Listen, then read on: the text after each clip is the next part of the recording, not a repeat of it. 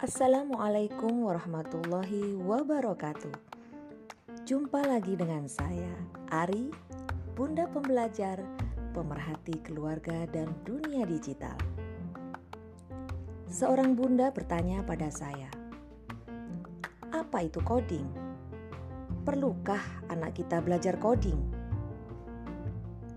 Dalam bahasa yang sederhana, coding adalah aktivitas yang dilakukan manusia untuk bisa melakukan komunikasi dengan komputer.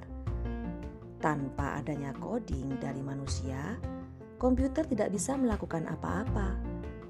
Komputer hanya berupa tumpukan besi biasa. Komputer membutuhkan manusia untuk menggerakkan atau memerintahkannya.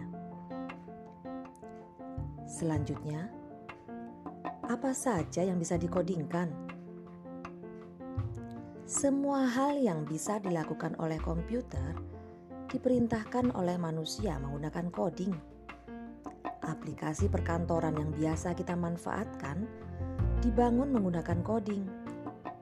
Aplikasi game, aplikasi multimedia player, aplikasi translator juga dibangun oleh manusia menggunakan coding. Nah, perlukah kita belajar coding? Bahasa merupakan keterampilan dasar yang harus kita kuasai agar kita dapat berkomunikasi dan menyampaikan pesan kepada orang lain. Memasuki era revolusi industri empat titik nol, bahasa pemrograman atau coding menjadi bahasa yang sangat penting untuk dipelajari guna memudahkan manusia berkomunikasi dengan komputer sehingga komputer dapat membantu pekerjaan kita. Lalu, perlukah anak kita belajar coding? Ayah bunda, anak kita akan hidup di masa depan. Sebagai orang tua, kita diminta mendidik anak sesuai zamannya.